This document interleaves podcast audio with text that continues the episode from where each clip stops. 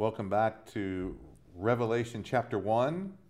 خب به ادامه بررسی از اه، مکاشفه باب یک خوش آمدید We're in verse 11, در آیه 11 هستیم هنوز and someone has told John to write to these churches. و یک نفر به یوحنا میگه که به این کلیساها بنویس And that person is described in verses 13 through 16. و این شخص در آیات 13 تا 16 توصیف میشه. So let's, let's read verses 13 through 16 and hear this description. آیات 13 تا 16 را می‌خونم. و در میان آن چراغدانها یکی را دیدم که به پسر انسان میمانست. او ردایی بلند بر تن داشت و شالی زرین بر گرد سینه. سر و مویش چون پشم سفید بود به سفیدی برف و چشمانش چون آتش مشتعل بود. پاهایش چون برنج تافته بود در کوره گداخته و صدایش به قررش سیلابهای خروشان میمانست و در دست راستش هفت ستاره داشت و از دهانش شمشیری بران و دودم بیرون میآمد و چهرهش چنان خورشید بود در درخشش کاملش. We first noticed that John describes this person like a son of man. پس ابتدا می‌بینیم که یوحنا این شخص رو کسی مانند پسر انسان توصیف می‌کنه In the Gospels, uh, Son of Man was Jesus' favorite title for himself. در اناجیل عبارت پسر انسان عبارت مورد علاقه عیسی در رابطه با خودش بود There's a couple of reasons for this. دلایلی برای این موضوع وجود داره In the days of Jesus, words like um, Messiah or Son of David were really revolutionary titles. در دوران عیسی عباراتی مثل ماشیه یا پسر داوود عبارات انقلابی بودند Throughout our- Israel's history, people would claim to be the Messiah and the new King of Israel and would en- encourage other people to fight with him against the Romans. در اه، تاریخ یهود در تاریخ اسرائیل می‌دیدیم که افراد زیادی ظهور کرده بودند که ادعا می‌کردند ما ماشیه موعود هستیم و دیگران را به شورش و جنگ بر علیه روم برمی And, and so Jesus is pushing away from this kind of messiahship, this kind of, of idea. He doesn't want to leave this idea with his disciples. پس به نوعی می‌بینیم که عیسی یک چنین نوع ایده و انگیزه ای رو تلاش می‌کنه که شاگردان او به دست نیارن و به این جهت زیاد از عباراتی مثل ماشیه استفاده نمی‌کنه و عبارت مورد علاقش پسر انسان هست Well, And there's another reason why Jesus liked this title. دلیل دیگری که عیسی این, این عنوان رو دوست داره این هست The Son of Man was not a popular title in uh, the days of the New Testament. عبارت پسر انسان عبارت مشهوری نبود در دوران عهد جدید And you can see why when you read Daniel chapter 7, verses 9 and 10, and verses 13 and 14. و می‌تونید دلیل این رو متوجه بشید اگر دانیال باب هفت آیات 9 ده و همینطور همینطور آیات 13 و 14 رو So مطالعه let's کنید go ahead and look there because I want to make the comparison. خب برای اینکه بتونیم این تشابه رو ببینیم و متوجه بشیم همین الان با هم به کتاب دانیال باب هفت میریم و این آیات رو با هم مطالعه می‌کنیم. دانیال باب هفت ابتدا آیات 9 و 10 رو می‌خونم. چون مینگریستم تخت ها برقرار شد و قدیم الایام جلوس فرمود. جامعه او چون برف سپید بود. و موی سرش چون پشم پاک. عرش او شعله های آتش بود و چرخ های آن آتش فروزان. نهری از آتش جاری شده از پیش روی او بیرون می آمد هزاران هزار خدمتش می کردن و کرورها کرور به حضورش ایستاده بودند. دیوان برپا شد و دفترها گشوده گردید. ادامه میدیم در آیات 13 و 14 چون در رویاهای شب می نگریستم دیدم که به ناگاه کسی مانند پسر انسان با ابرهای آسمان می آمد او نزد قدیم الایام رسید و او را به حضور وی آوردند. حکومت و جلال و پادشاهی به او داده شد تا تمامی قومها و ملتها و زبانها, زبانها او را خدمت کنند. حکومت او حکومتی است جاودانه و بیزوال و پادشاهی او زایل نخواهد شد. So John is seeing Christ as the Son of Man who is the Ancient of Days in the book of Daniel. پس یوحنا عیسی مسیح رو همین پسر انسان که اون قدیم الایام هست در کتاب دانیال می‌بینه And, and look how those uh, descriptions compare. و ببینید که چطور میشه این دو توصیف رو با هم مقایسه کرد The eyes are like flaming fire. His, چشمانی چون آتش his مشتعل hair is white. موهای سفید He, he has, uh, you, you see this bronze, this purity. All of these things that you see in Daniel, you see in این Revelation. پاکی و رنگ برونزین تمام این وجه ها و تمثیل ها و تصاویر رو می‌تونید در مکاشفه و در دانیال با هم ببینید. You, see the, the, the strength, the voice, the, the rushing water, می‌تونید صدایی رو ببینید که چون قررش آبهای فراوانه the, the power, authority, the stars held in his right hand, قدرت اقتدار ستاره ها را در دست راست خودش the می‌گیره sword, the speaking the, tru- the word and truth of God. شمشیر و صحبت سخن گفتن را در رابطه با حقانیت کلام خدا Speaking the word and truth of God is also found in a connection to uh, Hebrews chapter 4, verse 12. همینطور این ارتباط به حقانیت کتاب مقدس و کلام خدا رو میتونید در ابرانیان باب چهار آیه دوازده ببینید His face is shining with all this power. صورتی که از این قدرت و اقتدار میدرخشه He's dressed as a priest, who is also, by the way, connected to Hebrews chapter 4, verse 14. پوشش و جامعی که به تن داره شبیه لباس کهانت هست که این هم به ابرانیان باب چهار مربوط میشه So we're seeing the glory of God in the body of this one who's standing in the middle of the lampstands. پس ما این حضور خدا رو در جسم این شخصی می‌بینیم که در میانه این چراغدان های طلا ایستاده I want you to go back to verse 11 of, of Revelation. می‌خوام در کتاب مکاشفه باب یک به آیه 11 And, and برگردیم he's told, it's interesting, he's told to write what you see. و اینطور میگه که آنچه را که می‌بینی بنویس Now, it's a lot easier to write what you hear. خیلی آسانتره وقتی یه چیزی رو میشنوی بنویسی But John is told to write what he sees. به یوحنا گفته میشه آنچه رو که می‌بینی بنویس And that is not an easy thing to do when you're trying to describe heavenly things. و اصلا کار ساده ای نیست وقتی تلاش می‌کنی اموری مربوط به آسمان رو توصیف بکنی John is trying to um, grab for the greatest vocabulary that he has uh, in order to make these descriptions. تلاش یوحنا باید قا- قاعدتا این می بوده که بهترین واژگانی رو که می‌دونسته فکر بکنه دور هم جمع بکنه بنویسه تا بتونه شاید گوشه ای از اون عظمتی رو که مشاهده می‌کرده رو به تصویر بکشه He is using a style of literature called apocalyptic literature.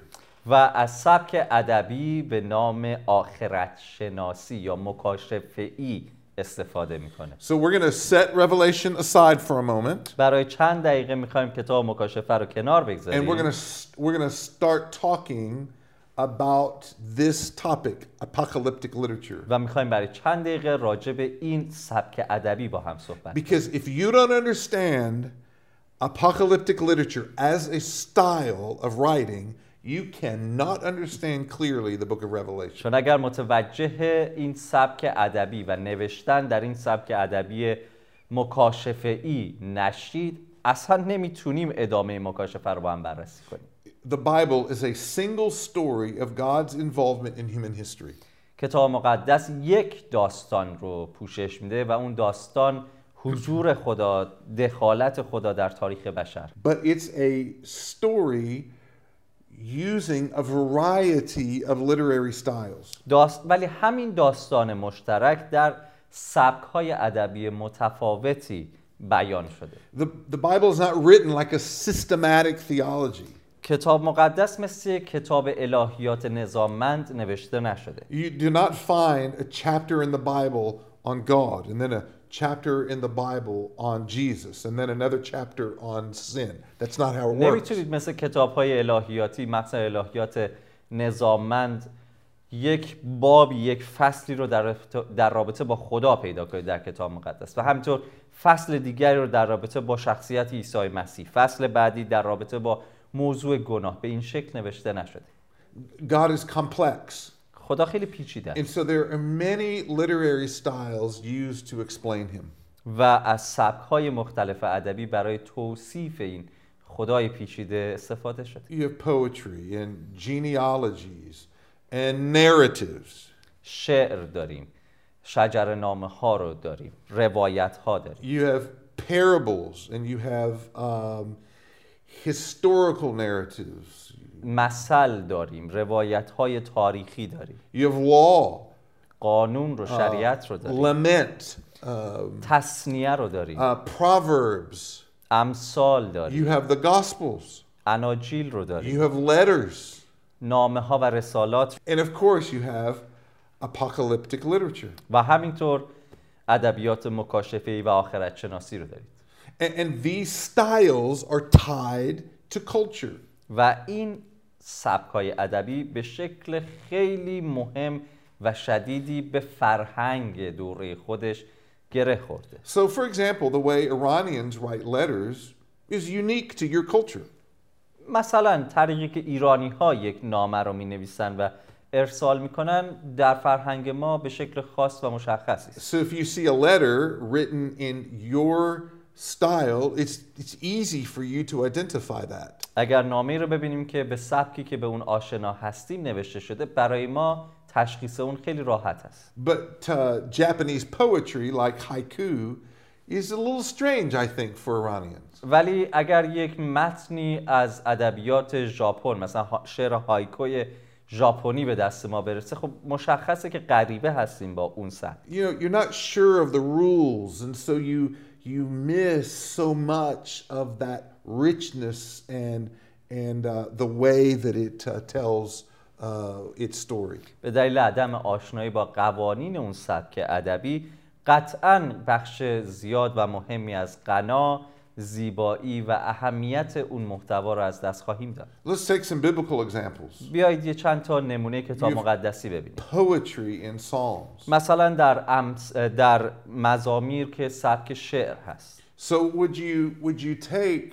let's say Psalm 22 for the rules of understanding Psalm 22 would you use those same rules and apply it to say Paul's letters to the Romans? مثلا به عنوان مثال اگر مزامیر 22 رو در نظر بگیریم.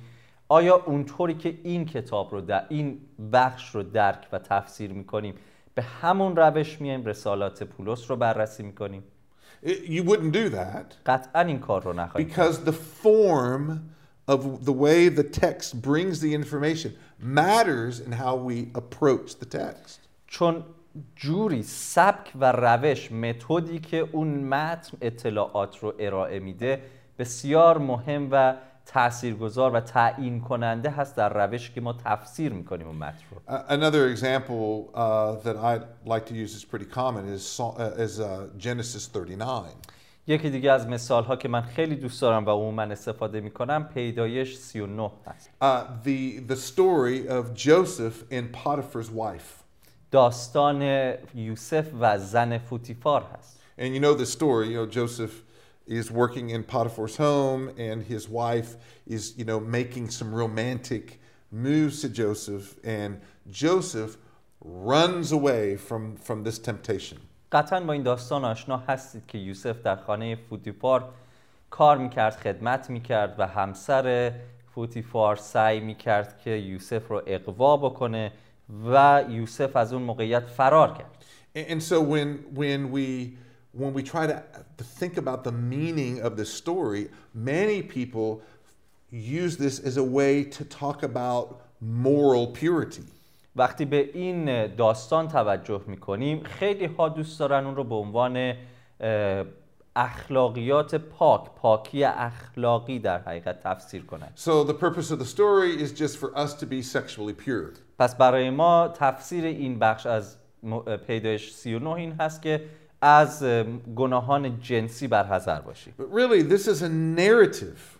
در واقع این یک روایت این And so داستان you should read this story in the uh, in the bigger picture of what Genesis is trying to tell us. بنابراین بعد این داستان رو در اون تصویر بزرگتری که کل کتاب پیدایش در تلاش هست که به ما منتقل کنه م- اه، مطالعه کنیم and in the bigger narrative of the story of the Old Testament. و همینطور بعد از داستان بزرگ کتاب پیدایش در داستان کلی که عهد عتیق تلاش در انتقال اون داره The beginning of chapter 39 of Genesis and the end of the chapter are about slavery and about how God is equipping Joseph for his big mission, which is to rescue God's people. ابتدای آیه باب 39 و انتهای باب 39 در کتاب پیدایش در رابطه با بردگی هست و اینکه چطور خدا از طریق یوسف عمل خواهد کرد و شرایطی رو مهیا خواهد نمود A- And so it's true, it's true that Joseph purity is an important part of the story, but the story is not written just for us to say, hey, we need to fight temptation. درسته که بخش مهمی از داستان و اون بخش پاکی اخلاقی یوسف هست ولی هدف اصلی از نگارش این فصل و این بخش در کتاب پیدایش این نیستش که ما فقط در بر علیه وسوسه بجنگیم So, so here's my point. نکته من این هست اینجا The, the, the, the literary style that the Bible gives to us is a part of how we interpret that material. سبک ادبی که کتاب مقدس به اون سبک اون بخش خاص نوشته شده بسیار حائز اهمیت در تفسیر ما از اون فصل So some books of the Bible have a very clear style. برخی از کتاب های کتاب مقدس از سبک بسیار واضحی Uh, برخوردارند Judges is a good example of a biblical narrative. به عنوان مثال کتاب داوران نمونه واضحی از سبک روایت و حکایت گونه کتاب But مقدس some some books of the Bible don't have those sharp uh, literature boundaries. اما برخی از کتاب های دیگه این حد و مرزهای خیلی واضح ادبی رو به این شکل قابل دیدار و وضوح نداره Uh, the book of Job is a good example. مثلا کتاب ایوب کتاب خوب، نمونه خوبی it starts as a narrative. به عنوان یک روایت و حکایت آغاز میشه Most of the the most of the book uses uh, poetry and speeches, uh, and then it ends in a narrative. ولی بعد می‌بینیم که به شعر و به گفتگو به سخنرانی ادامه میابه تغییر می‌کنه و در نهایت باز در روایت و حکایت پایان می‌گیره So apocalyptic literature is a style that is difficult to define. ادبیات مکاشفه یا آخرت شناسی ادب... نوعی دسته از ادبیات هست که تشخیص جزئیات در اون خیلی دشواره Let's take an example. بیاید یک نمونه رو نگاه. Let's go over to chapter 22. So the last chapter, بیایید در کتاب مکاشفه به باب 22 آخرین باب از کتاب مکاشفه verse 19. مکاشفه باب 22 آیه 19 رو بیارید و می‌خونم Read خدمت that for us. و اگر کسی از کلام نبوت این کتاب چیزی کم کند خدا او را از درخت حیات و از شهر مقدس که در این کتاب درباره آنها نوشته شده است بی نصیب خواهد ساخت Okay, so Revelation calls itself a prophecy. پس خود مکاشفه خودش رو نبوت داره توصیف میکنه that is very different than the normal styles of prophecy that we get from books like Isaiah or books like Hosea. این شکل از نبوت با اونچه که در کتاب های انبیا مثل اشعیا مثل هوشع می‌بینیم خیلی متفاوته So I've spent all this time to show you that when we approach Revelation, we approach it in the style of apocalyptic literature. تمام این زمان رو سپری کردیم تا خدمت شما عزیزان تلاش کردم خدمت شما بگم که ما باید این سبک ادبی آخرت شناسی و مکاشفه ای رو خیلی خوب تلاش کنیم درک کنیم حداقل And so when we come back for the next session, وقتی برای جلسه بعد I برمیگردیم want to give you 10 guidelines to help to help you know how to read apocalyptic literature. وقتی برگردیم ده دستورالعمل رو خدمتتون خواهم داد که کمک می‌کنه به شما که چطور می‌تونیم متون مکاشفه ای و آخرت شناسی رو مطالعه کنیم And I think if you if you understand these 10 guidelines, it will really help you understand what Revelation is trying to do. و اگر که این ده روش ده دستورالعمل رو به خوبی متوجه بشید امیدوارم که کمک بکنه که درک کنید بهتر کتاب مکاشفه چه پیغامی رو برای ما داره All right? And that's what we'll do when we return. وقتی برگردیم با همین کار رو انجام خواهیم داد